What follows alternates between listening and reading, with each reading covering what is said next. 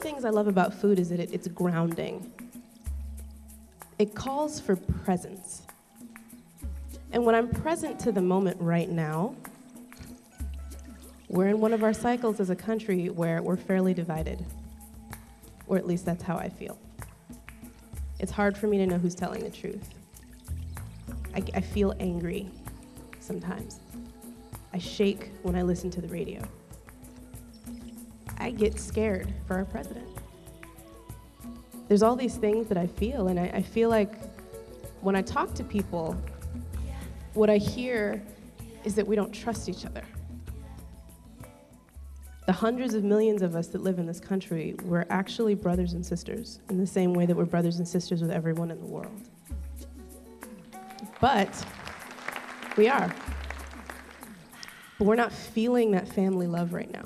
We don't trust each other. We're lying to each other, to each other, not just one or the other. And we're not vulnerable. We've lost our vulnerability and we've lost our trust. And a lot of us are terrified. That's what I feel right now. And all I can think about is what can restore that kind of trust if we ever had it. But how, do, how can millions of people who are so different from each other trust each other? What is it going to take to heal the breakdown that's happening right now?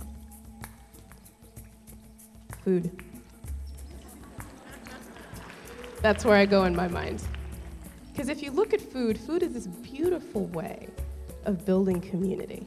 And it feels so simple, but trust. This is complicated. Right? Because it goes from family to community to everybody else, as far as I'm concerned. All you guys to do is start with family. Y'all going home for Thanksgiving, right? Mm-hmm. You know that honor uncle I'm talking about. The one that you just don't get into that political conversation with. You know who I'm talking about. Maybe try. Over some darn good food.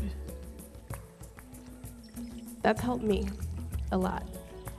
When I realized that if I can't talk to my family, my family, if I can't talk to my family, how in the world am I going to talk to my brothers and sisters who live in different cities, in different areas that I don't understand? If I can't understand my family.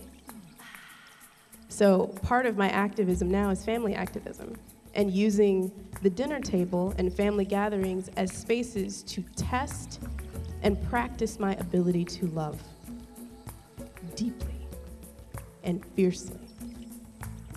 Because if I can do that, then I can actually go to people's grocery and do some work, right? And not be a hypocrite. Not to say that if you don't get along with every cousin and aunt and uncle and you go out and try to love people, you're a hypocrite. It's just a darn good place to practice. That's all I'm saying.